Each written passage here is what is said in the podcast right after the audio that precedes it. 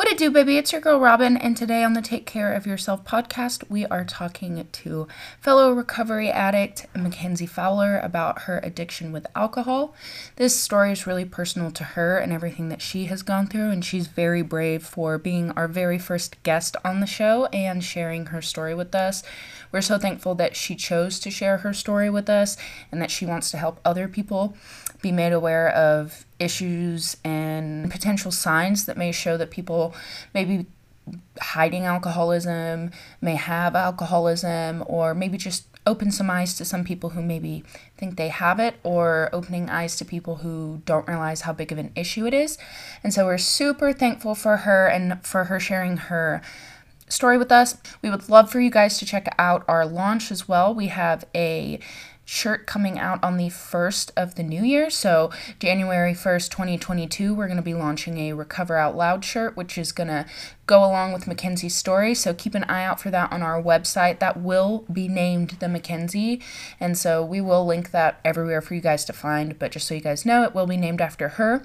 The description will have a little blurb about her story and her coming up with the shirt design. We hope that this inspires you guys to talk about your own stories and get help and help others as well. And so we really appreciate you guys for tuning in. Like I said, stay tuned for that launch on the 1st of January. And before we get started, I just wanted to say when we started recording this podcast, we had um, a little ticking noise going on in the background until about two minutes in. So just bear with us through that in the first couple of minutes, um, and it gets better as we go. Again, like we said, we hope this inspires you guys, and we hope that you guys enjoy this podcast. And stay tuned for our next one. Can't wait to keep sharing more stories with you all and keep this just going and growing. So stay healthy, y'all. Thank you for tuning in. Hey guys, my name's Mykenzie. I'm on Robin's podcast for our Recover Out Loud launch through Smiley Face Co. And I'm just here to kind of give you guys a summary of my story and what it's like to struggle with an addiction and give my advice on things that have helped me through this journey. How old are you? Um, I'm 22 years old. 22 years old. Okay, sweet. Okay, um, so when did you like start drinking? Um, so my first drink of alcohol was when I was 14. Okay. It was at my mom's graduation party, and you know, I kind of grew up with a party mom, not in a negative way, but she had me and my brother so young that she was still like going at it when right. I was growing up. And so, like, I actually had a friend over. I won't say her name, but we like snuck some Malibu rum, I believe, and put it in Hawaiian punch bottles. And I mean, one of those, and I was like litty titty. Yeah. Um, but every, I'd say every second of my life after that was wondering when my next drink was gonna be. And it you know it's hard. I was 14. It's harder to get people to it's harder to get alcohol basically. Right, right, yeah. You don't know anyone who's 21 unless you're stealing from your parents. It was kind of hard to get that lifestyle going at that age. So um since then, it wasn't until I was 18 I went to Florida with a friend and her parents let us drink Bud Light. Okay. And from then on, especially with this specific person, like everyone's 18, everyone's going to college. It was always like, um, oh, if we're not going to be drinking, then it's not worth my time. Like for me, I didn't realize it at the time, but unless you had some sort of incentive, and for me, that was alcohol, then I wasn't going to come over and waste my time. Right or and I couldn't even get other people to come and hang out with me unless I had that incentive for them as well. And also again going back to growing up with my mom as like a party mom, like that's kind of what I grew up seeing. Like oh my mom has all these friends and they have parties all the time and they all, they're always having fun right. and that was just kind of my mindset at that point in time. It wasn't even like real deal partying. It was oh, we can split the money on a 12 pack of beer right. and each have six beers and have fun for the night. It was that sort of thing at first. Right. Um, so my first job was at Sonic. I finally quit there and got a job at Staples, and I was the baby of the group. Like I was 19 at this point, and everyone else was at least 25 to 30 years Okay. old. Yeah. Uh, come to find out, one of the girls that I worked with lived down the street from me. And when we found that out, she started inviting me over. Um, like every Friday evening, it was a thing to come over and we would play beer pong and we would drink. And slowly over, I'd say the next year, that escalated a lot. Like I went from beer to Mike's Hard Lemonade to taking shots of shitty fruity flavored rum. Right. And then one day I was like, ooh, I want to try tequila because I'm almost 21 now. When I go to the bar, I don't want to order some pussy drink. Right, right. I want to be able to order Right. something Something. Yeah. Impress the people around me. Right. No one would really care. Right. In my mind, that's what it was. Um. So then it's like transitioned into just drinking a few Mike's Hard Lemonades and still waking up in the morning and going to work to I'm so hungover that I can't go to work, but also I wasn't the type of person to just call in, so I would go to work and then act like I was sick, even though I just partied with everybody that was Right. also at work the same day, and then go home early. So then that way, like I didn't call in, I left. I left because I was sick. I wasn't feeling good. Um.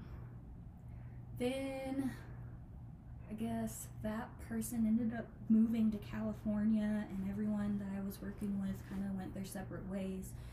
And my best friend at the time, she moved four hours away from me, Right. and so I was kind of left with no one at that point.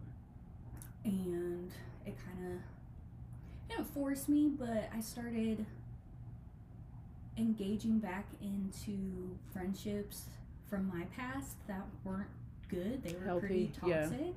They weren't healthy at all. And so that's when a lot of my like bad, clouded judgment, decision making stuff started happening. So like I would hang out with these people. I was having one night stands with people I barely knew. I was waking up in someone else's bed and like missing my clothes. I didn't Right. know where my clothes were. I would drive under the influence very frequently. Like if we needed food or if we needed more alcohol, like I would be the one to offer to drive and I just act like I was okay. Um, and then eventually, you know, those toxic friendships showed their true colors, Right. and I was kind of over that lifestyle with them. So that ended, and I was probably 20 at this point. Um, which then it became a lot easier to get Right. people who were 21 to get alcohol for me. Right. Because you're a lot Um, closer to the age. Yeah. Yeah. like, um, we're in the same age Yeah, bracket. yeah. People are a little bit older than me, older than me, are turning 21. Um, so that became a lot easier, but I was also working 24 7. Like, long story short, I ended up going back to Sonic. They offered me a lot of money to be a night manager, and I really didn't have a social life after that. The only social life that I had were these minors that were my employees that I was uh, managing every night, at least five five out of seven nights a day a week, and so yeah, I didn't have that social life that a lot of other people my age did.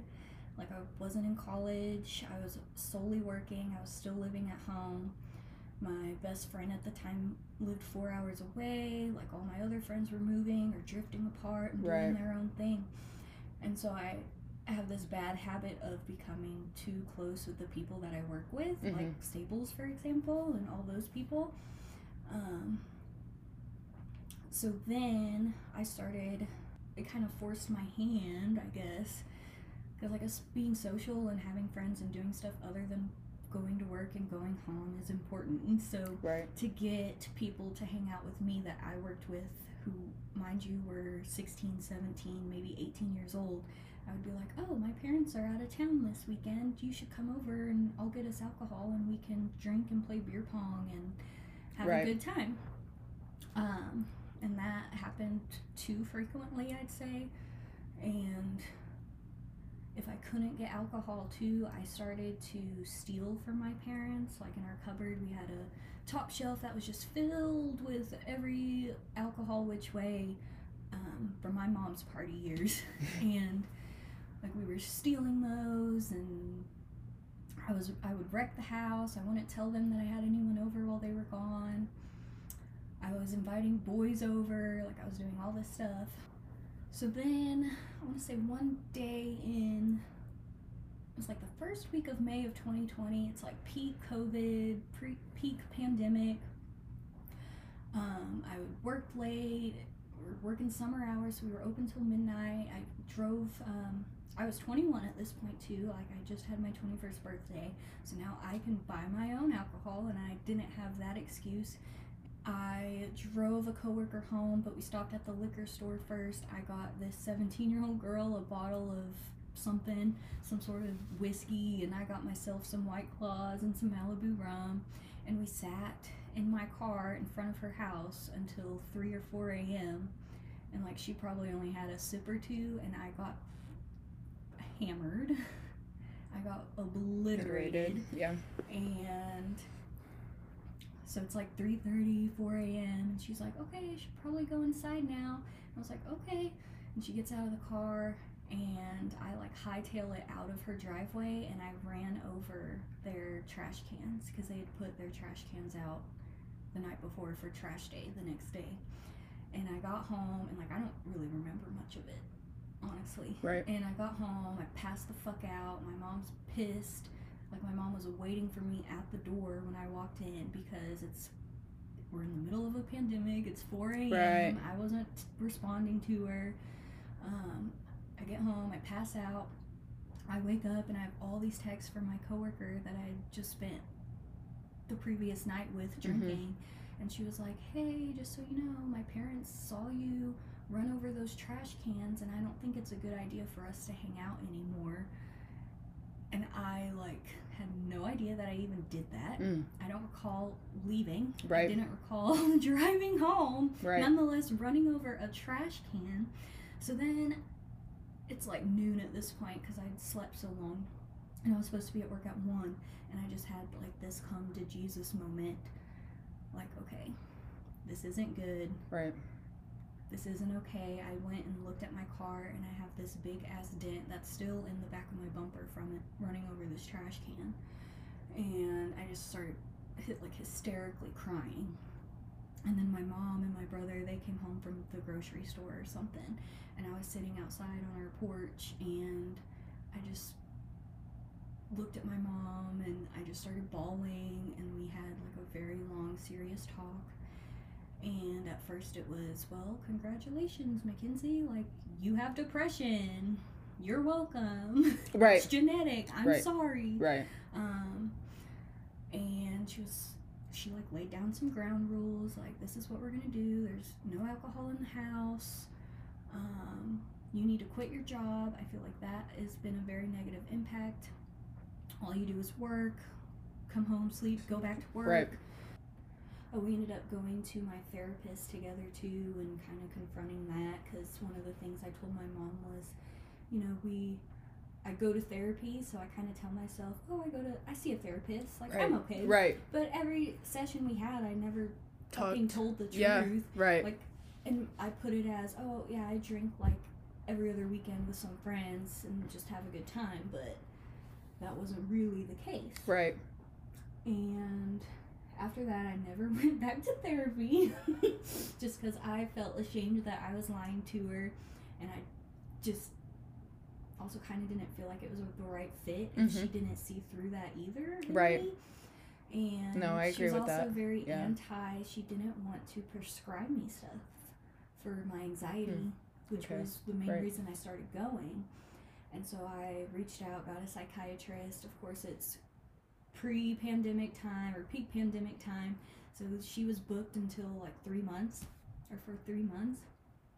And I quit my job and my mom was like, as long as you help out around the house, like do some grocery errands and stuff like that, like we're okay with you not working right now. You just need to take some time and figure out what you want to do. Right.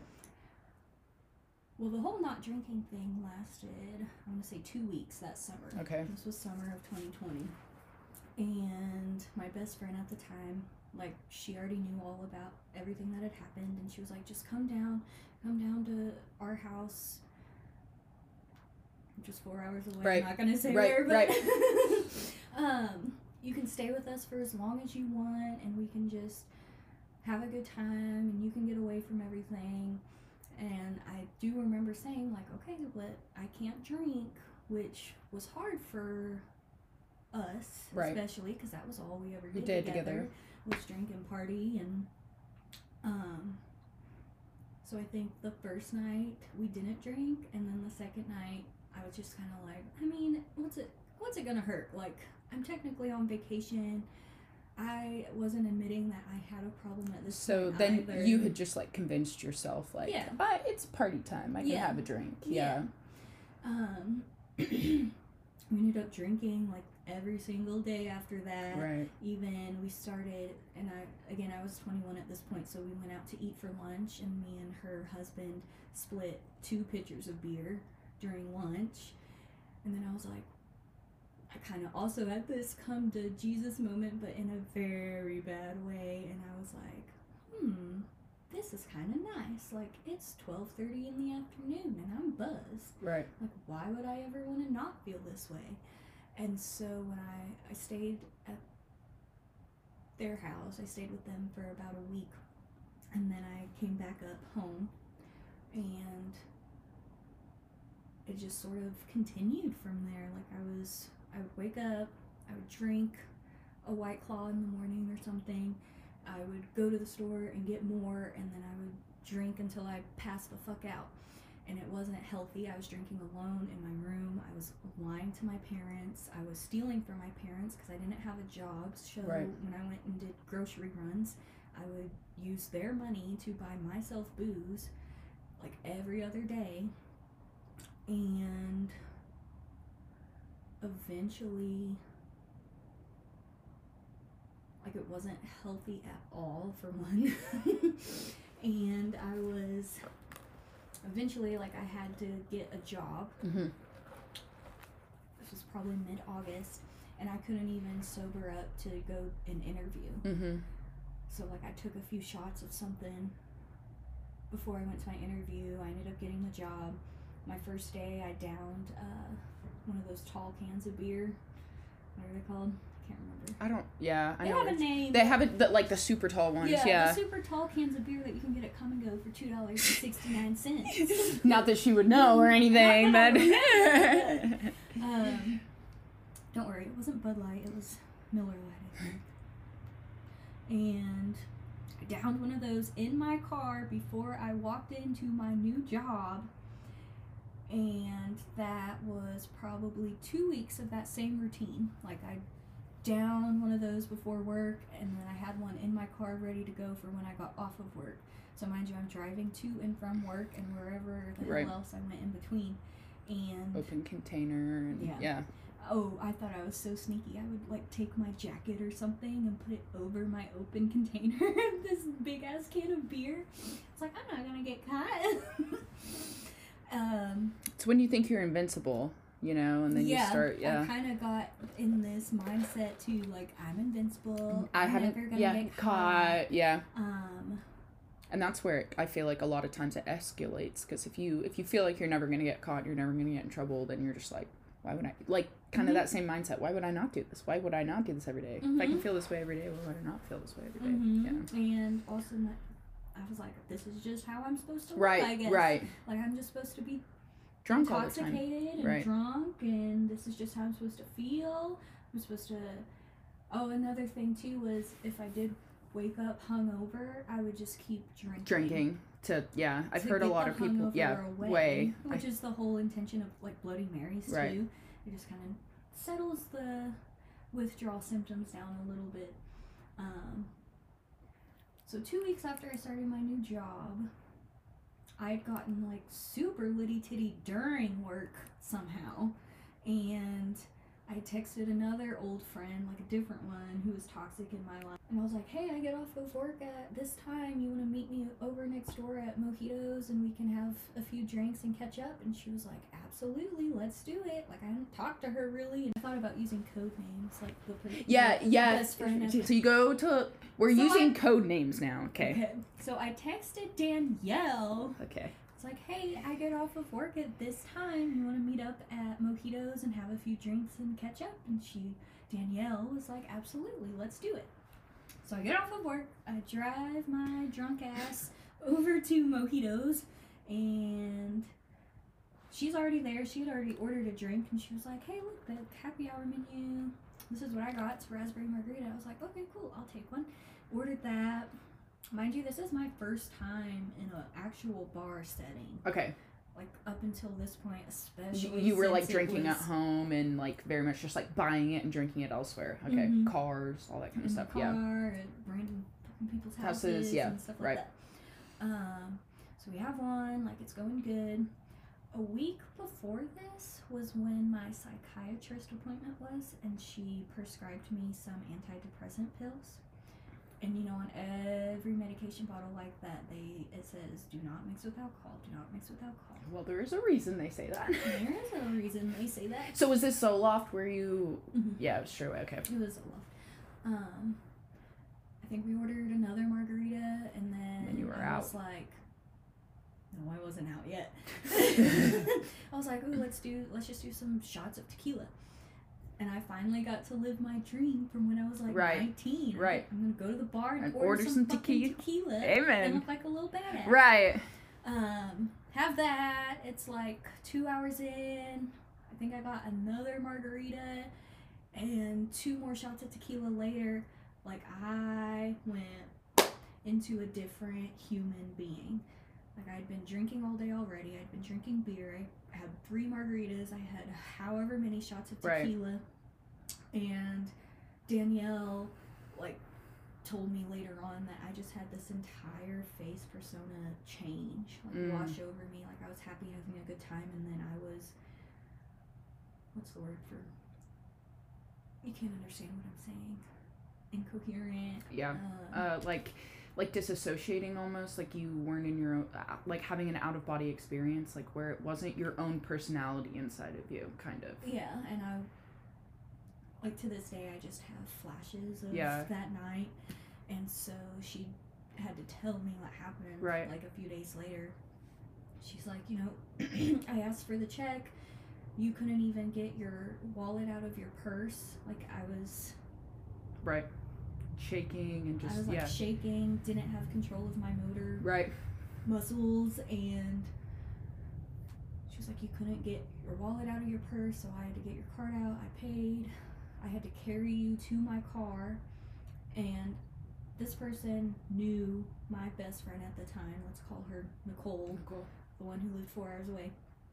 Um, they were actually related, but Oh, that's right, because she texted her, didn't she, or called her or something? Mhm. Okay. Yeah, so she called Nicole and she was like, Hey, like this is what happened. I really don't know what to do. Could you give me her address? I don't remember where she lives. I'm gonna take her home. And then could you also send me like her mom's number or something? Because I don't want to just drop her off like this. Right.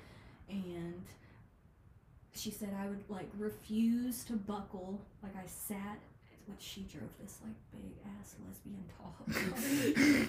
And so I would like sit in the floorboard of the passenger seat. I refused to get in my seat. I refused to buckle. She's like driving down the highway talking to my mom. We pull into my driveway and my mom and my dad come like running out. They had to carry me inside. My mom said I kept trying to reach for something in the cup holder. And she asked Danielle, like, what is she trying to get? And she was like, oh, I think it's her phone. And so, like, my mom had to grab my phone for me. And that night, again, it's just in flashes. My mom said, again, I was incoherent. I didn't have control of my own body. I for sure don't remember much of it. Right. Um, I kept, I was just crying. I was hiccuping. I was burping a lot. Mhm. Just, I don't know if it's just from how much I drank, even though it's really not as much compared to what I've drank before Right. in one sitting. And or yeah, we didn't know if it was because I had too much to drink. Like my dad was worried somebody drugged me. Um, if it was just my Zoloft and the alcohol having a really really bad I- interaction. Um, but my mom also thought I had taken something, like I Mm. was doing s- some sort of Pill, or Pill drugs or, or something. drug. Yeah. And so she went and like raided my fucking room. She found so many empty bottles of every Type of alcohol you could under imagine. my yeah. bed. She found like when I would drink in my room by myself, like I didn't want them to know that that's what I was doing, so I would pee in cups and then dump it out of my window so they didn't know how often I was going to the bathroom and going pee. So they found like one or two of those cups filled with pee. They found they thought it was a weed pen, but it was a CBD pen. they found like shot glasses. They found all sorts of stuff. And so again, I'm like blacked out. And I guess I was just crying and I wanted my dad to hold me and till eventually I fell asleep. And the next morning I woke up at like 7:30 cuz some weird thing too when I'm drinking I wake, wake up super early. early. That's exactly how I was. Yeah. It's so weird. and feeling like asshole. Yeah, yeah. I felt so like the worst I've ever felt in my entire life. And my mom's just like I'd fallen asleep on the couch in our living room, and my mom's sitting in a recliner, like Godfather style, Yeah. staring at me in her little Christmas robe, like, so are we gonna talk about what happened last night? And I was just Yeah. um, we just sort of realized together that maybe it wasn't just depression and that it was an addiction. Mm-hmm. And I realized that in that moment. I still had to go to work because I had only been at this job for two weeks, and if I didn't, I was going to get fired. And that night, my mom and I, we went to, I forget the actual church name, but we went to celebrate recovery Right. in Probably Rogers Fellowship. Fellowship, something. Yeah. Um, and like that too, it was a very, I'm not very religious myself, but Right. that setting really, really touched something inside of me. And they're singing their songs and it's live, and they have this entire band, and you're surrounded by people who have the same issues, who probably have worse horror stories than I just told all of you. Right. Um, and I just started bawling. And then they asked like the main speaker. Speaker. Yeah. The main speaker was like, okay, now's the chip ceremony. So the first thing they ask is, who here wants to start their sober journey? Raise your hand, and we'll come around and give you your chip. And so I rose my hand, and it was just like a big ass weight off of my shoulders. I felt so much relief admitting it, admitting that I had a problem, Accepting it. accepting it, like wanting to start this journey, choosing it. Like no one really shoved it down my throat. Like some, when I told this pe- story to some people, they're like, "It sounds like your mom made you do that." Oh, she didn't make Yeah, me do right. that, but. And I got my first chip. I carry it with me everywhere I go, which I haven't been back since. but I am. But I think that's okay as long as you're holding yourself accountable in other ways, right? Like not Yeah. everybody needs to go to recovery celebrate meetings every Mhm. week or whatever, you know. Yeah, So and I for sure wasn't staying to do the. Hi, my name is was- Mykenzie. yes. Hi, Mykenzie. I struggle with alcoholism. Me too. Like yeah, no, I get that. sure was not staying for Yeah, that. yeah. Especially because this is day two of Right. my You're finally accepting Withdrawal? it. Like really like yeah. this is the first time you're for real about it too. Mhm. So yeah. and yeah. And Well, now we can get to some happy stuff. yeah, I know. I was gonna say, okay, so like on the recovery side of things, like obviously you went to that A meeting with your mom and you got Mhm. that chip, and then like from there, like what were your biggest steps in terms of like recovering? Like, did you hang out with the same people? Was it like you got new friends? Did you get a new job? Like, what happened from like the AA meeting? Okay. Um. So you start recovering. hmm the Well, one of the first things I did was I actually met with one of my mom's, one of our family's oldest friends, who is a recovering from opioids. Okay. Um, I met with her and we ended up talking for like two hours, and I just poured my heart out to her. Like, there's still some stuff I don't want to tell my mom, Right. just because it's so embarrassing. Right. And I like don't. I also don't really like pondering on the past. Right. You don't want to think about it either. Yeah. Yeah. like what I told the listeners today, the viewers, whatever. Um, it's just like a snippet Right. of everything. There's obviously happened. yeah, there's a lot more. There's a lot more. A lot I mean, more. I told you some of the bigger things, but and I just like poured my heart out to this woman. I kind of called her my sponsor for a while. Right. If I was having a hard time, she would come over and we would do our nails or we Right. would do a craft day or something. She would bring over food and we Right. would eat and we would get coffee. Um, also, my family sort of like tag teamed on like if I was having a bad day or if I was just sitting at home or I was off of work, they would, if one of them was home too, they'd come in and be like, hey, do you want to do something today? Like, we can go see a movie, we can do some crafts, do our nails, Right. the same sort of thing. And Just kind of keeping you busy. keep it, yeah, keeping me busy, keeping my mind off of things because the first few months were probably the hardest. I, you know, the best friend, oh, I didn't bring that up either. Oh yeah. Okay. Okay. so Um, you did. So, okay. So if we rewind a little bit, Mm-hmm. Danielle called Nicole Mm-hmm. to let her know that she was going to drop you off, right? Mm-hmm. Then what happened from there with Nicole?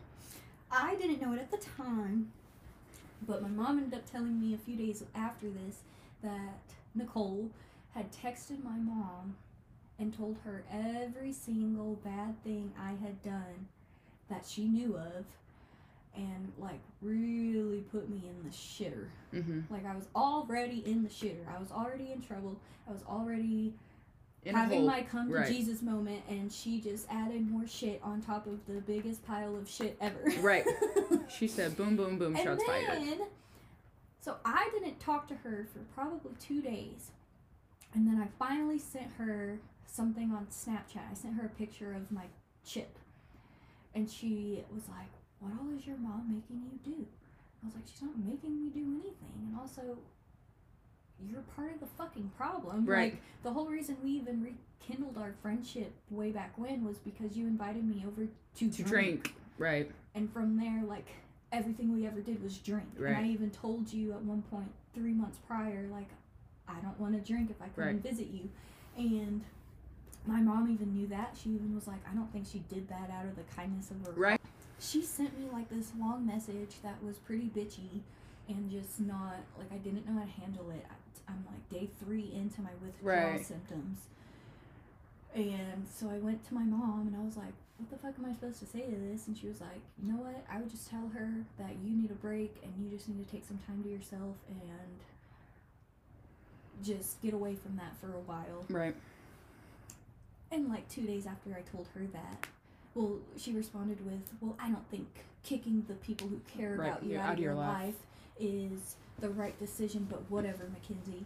And I was like, okay. So then I deleted Snapchat, which was honestly like one of the best decisions I made at that point, just because that was always my outlet for talking to people when I was drunk alone and I felt lonely and inviting people over and And Snapchat, I feel like, is a lot more of where you see the party scene happening. People Yeah. people post more about yeah. partying and being out on Snapchat than they do on Instagram or whatever Yeah. because it's more in the moment. Like yeah. people I didn't even know, and I would see them drinking and partying every And then- and- weekend, yeah. and it would just make me you wanna, envious, yeah, or make me angry. yeah, right, right, yeah, I get that. So. I finally like I deleted Snapchat that day. I I think I re-downloaded it once since then just to get some pictures off of it because Right. they were only on Snapchat. But then I deleted it again, and I haven't had it since. But so that's been a positive thing for you, Yes. deleting Snapchat. deleting yeah, Snapchat has been a very very positive thing, and I'm almost to deleting like everything else too. Because really, like, if you want to talk to me, you have my phone number. right, That's all you need. right. I don't need to share all of my life with you guys. Right. um, That's why I like having my mental health account because I feel like it's different. I like having my personal account to kind of post every now and again about my life. Mhm. But then like the hard shit, yeah, I want to help people with and I want to be Mhm. able to have that connection with them. But like my normal followers, people I went to high school with, like they don't give a sh- I don't give a shit about them. Why should they give a shit about Mhm. me? You know? I So totally support it for businesses and oh yeah, promotions and promo and stuff like that. But personally, ugh. Yeah, Like, and I don't think I've posted something on Instagram, especially in like six months. yeah, it's like I mean, if you're not using it, you're not using it, right? Like Yeah. there's no need to. So Um, so that happened. I told Nicole like, hey, I just need a break for a while, figure things out. And a few days after that, I noticed she deleted me off of everything. oh wow, yeah, Like this is nine years of friendship. She deleted me off of every social media. I'm pretty sure she even blocked me. Which is crazy because two days earlier she was saying she's the person that cares about you The most. Yeah. Yeah. Mhm. Even her mother reached out to me and was like, "Hey, if you ever need anything, if you need to grab lunch sometime." It's crazy how that works.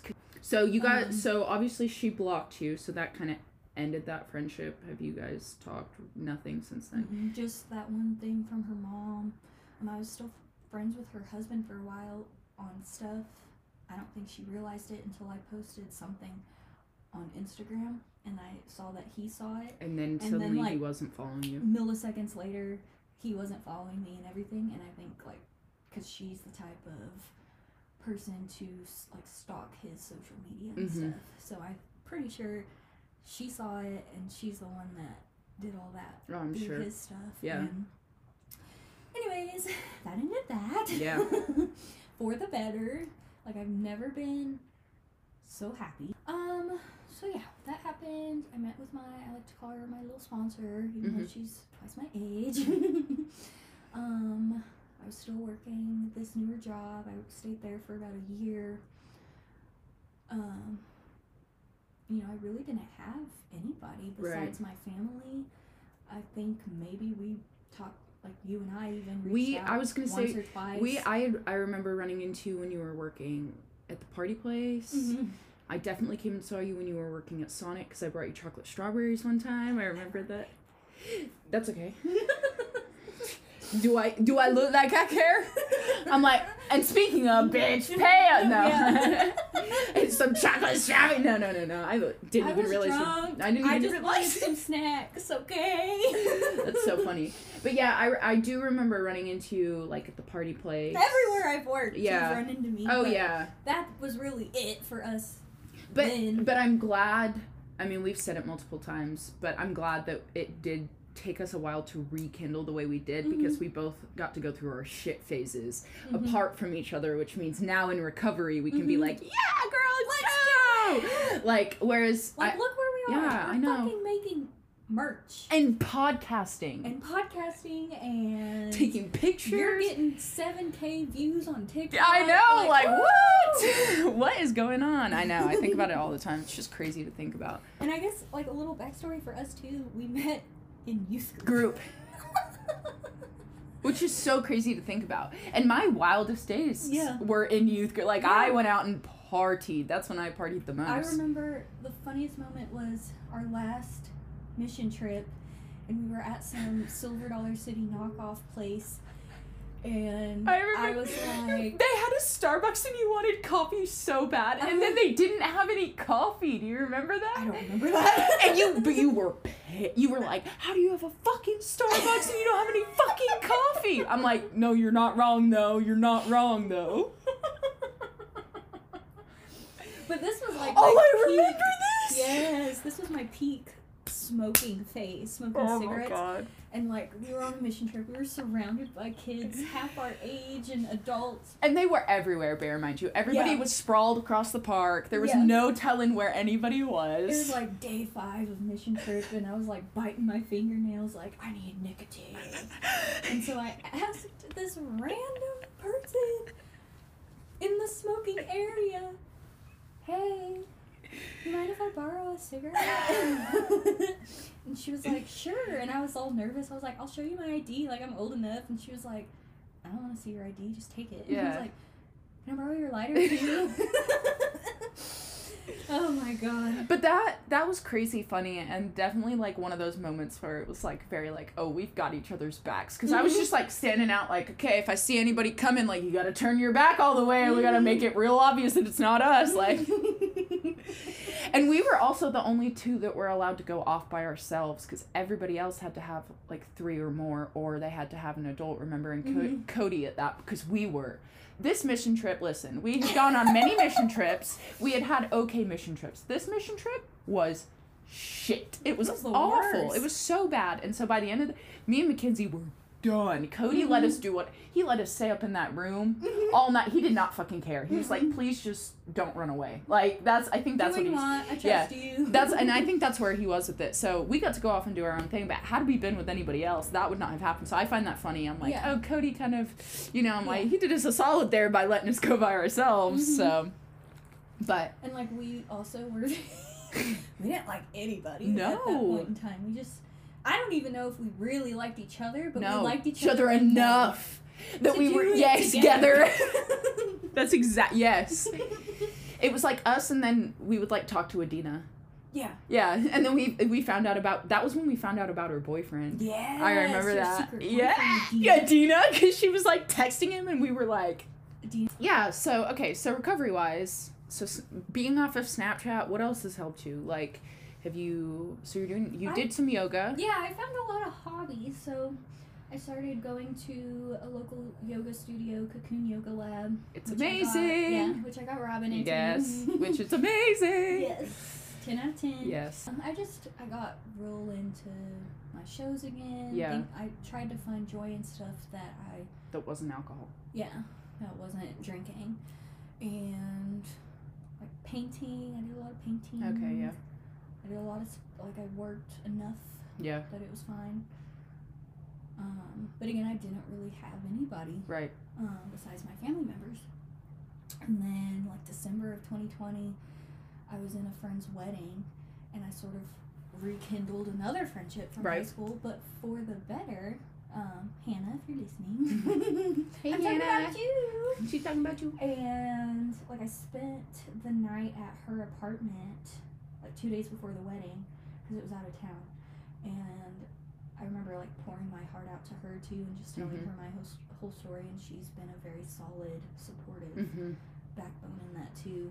Um, just even texting, Right. Like, hey, th- I'm having a bad time, or hey, are you when are you free this week? Let's do something Right. like people who know my story are like, oh, she probably like really needs to Right. get out of the Right. house and Right. get busy. So, Right. And she's really been that uh, backbone for me since then. And it kind of sucks too. Like with you, it just took a few friendships Right. longer to rekindle. Right. Right. Find each other again. Right. Yeah. Um. Aside from that, I ate a lot of sugar. Like I've gained twenty pounds since I quit drinking. I found comfort in eating Yeah. candy Yeah. and desserts and drinking a shit ton of soda. I love candy too. That's, that's another kryptonite of mine. Trevor's Yes. like, you've got to stop with the sweets. I'm like, Fuck off! You only live once. like, yeah. I'm like, it's the sugar. I gave up drinking, what else do you That's what? I'm saying. Like, come on now. Um, Um. I did eventually quit smoking cigarettes too. Like the day I quit drinking. Um, and now you're just on your vape. yeah, I mean I do vape, I mean, but you gotta have a little something. but I gotta have something. Yeah. A little something. A little something, son. A little something, son. Um, anything else? Again, um, yeah, I'm, I quit going to therapy, but I've been seeing a psychiatrist. That's been helpful. Yes. Um, would- and it's not even it's not at all like therapy. It's literally No, yes. how are you doing? Are your pills working? Cool. Oh, they're not working. We can up it a little bit. But um, like my mom says this too every single day. Like antidepressants have changed our lives. Mm-hmm. Like I cannot believe how I used to live because you know you gotta understand that depression, anxiety, addiction. It's all a brain dysfunction. It's chemical um, imbalance. Yes. It's not how you are supposed to be, and it shouldn't be something that you're ashamed to ask for help for Right. or even admit. Right. Like it took me at least two years of it being bad to admit that I am addicted to alcohol. Right. It's like when you have a bad back, you can't you can't just play it off and be like, "Oh, it doesn't hurt and I can keep doing whatever." Mhm. and expect to not have any consequences from it in the end. If you Mhm. keep working when you have a bad back, you're going to make it worse. If you don't fix it, you know, you got to do the same thing with your brain. It's a muscle. It's it's part of your body. It's an organ. It needs it needs to be healthy and running and functioning. And if it's not, you need to take the steps to make it better again. Mm-hmm. Yeah. Yeah. Yeah. And it's hard. I think a lot of people don't realize that cuz it's not a it's not a physical thing you can see. So a lot of Mhm. times people struggle cuz they're like, "Well, does it really hurt cuz it's not physical?" But it's Mhm. like yeah, mm, it's a, it hurts. It's deep. I mean, so. look at my car. Yeah. Right. I think it was bad. Yeah, right. Okay, Um, so if you could give one piece of advice to somebody who is under the age of 21 about drinking, what would your piece of advice be? Would it be steer clear? Would it be one drink at a time? Would it be everything in moderation? How how do you know if it's getting bad? Well, one of the eye openers for me was when I was doing it, when it switched from just partying with friends on the weekend to drinking alone by myself every day. Yeah. Every single day. And which, of course, escalated from there. So if you are in a situation where you're, for example, for me, it was I'm sitting alone in the dark in my room drinking. Like, how fucking pathetic is this? Right.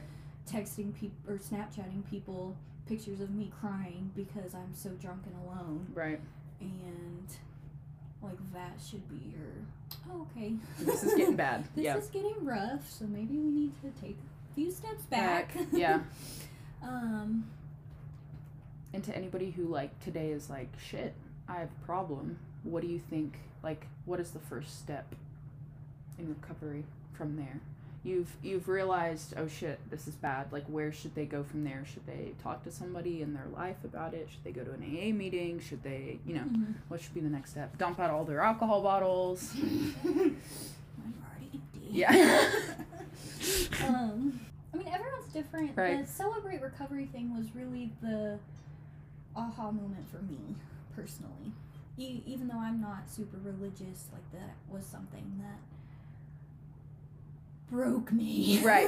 in a good way. I think being in an, in an environment full of people who have been through it, and like you Mhm. said, maybe even have more stories than you do, especially when they're older, it kind of makes you look at yourself and be like, shit, do I want to be them?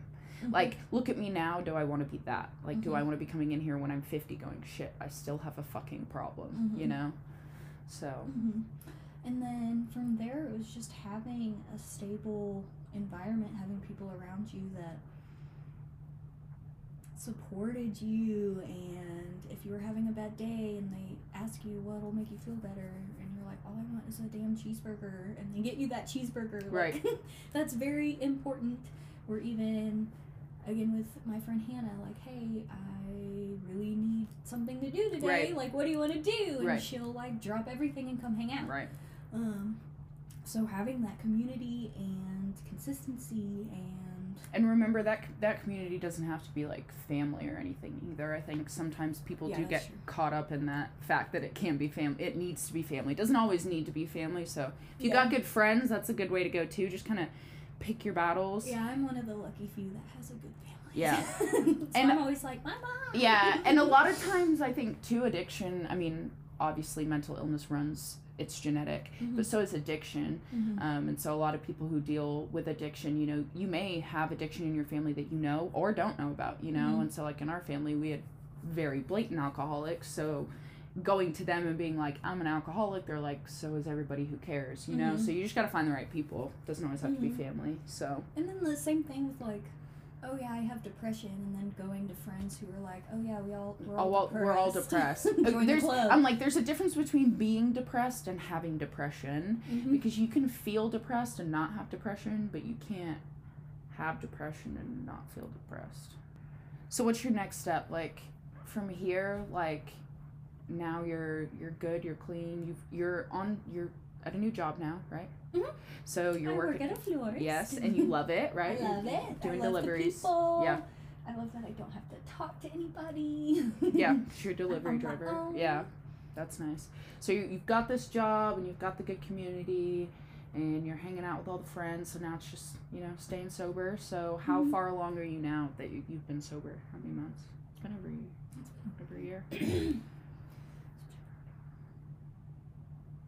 Yeah, a year and four months. Yes. Four months. Yay. Also, having like my family, every time I hit a milestone like that, we celebrate. Yeah. Like when I hit a year, I- I went and saw the new Marvel movie Yes. and had dinner. Yeah. I get to brag now. yeah, yeah. And I think one of the biggest lessons we can take from all of this too is like you can be underage and still have a problem. And you can be 21 and be an alcoholic. And I think people sometimes are scared to use that lingo because they're like, "Well, I'm not old enough to be an alcoholic." yet." Yes, you are. If you if you are Mhm. drinking con- consistently and alone and doing things that you know, and you're not happy, like you are an alcoholic. Mhm. Um, and so I think that's a good thing too, kind of shedding light on people who are maybe younger um, and having those issues because a lot of people struggle with those kind of issues, especially younger kids these days. And people Yeah. just don't talk about it a lot. Alcohol and drugs are glorified, but we don't talk about the bad side of them. So Yeah. It needs to be talked about more. For It's our sure. launch. Yeah, I know. so speaking of the launch, it's going to be coming on the first of January, 2022. New Year's Day. So new year, new us, you know, as the saying goes. Um, so y'all be keeping an eye out for that launch. There'll be lots of um, promo and stuff. I'm sure that you guys will be seeing this from promo that we're already posting on Instagram. So make sure you're checking out that launch. Um, and Mykenzie will definitely be back at some other point to be on the podcast because we're gonna have to do some more episodes. more happiness. Yeah, we'll do some fun ones, and we'll we'll definitely get some in here where we do like some fun Q and A like Mhm. ones and like funny questions and things like that. Um, but this is really gonna like set us off for Recover Out Loud. So hopefully this inspires you guys to share your own stories or see what's going on in your own life and hopefully you know changing for the better Mhm. finding a community of people who can support you. And that can be a group of strangers online. So if you're not following us on instagram already smiley face co on instagram go follow us. Um, and yeah so thank you Mykenzie. We appreciate you. it. We we love it. And so glad that you are our first like person to talk to our first podcast guest and then story and stuff and then Mhm. the launch is going to be amazing and i'm so excited Yeah, I was telling Robin earlier, you're lucky I feel comfortable with you because this is going to get deep. Uh, yeah, I know. And if it had been somebody that like you weren't as comfortable, it'd be like kind of awkward to talk about these things. So I'm glad that we got to to do this and knock it Me out of the way, and then hopefully this will encourage other people to start talking up too about their own issues, and and hopefully we'll be able to help some of you out there as well. So. Thank you guys for tuning in. We appreciate it. Like I said, that launches on the first of the year. So y'all keep an eye out for that and keep an eye out for more Mykenzie on the Instagram and then on the podcast soon. Woo! Woo! All right. Thank you guys for tuning in. Bye.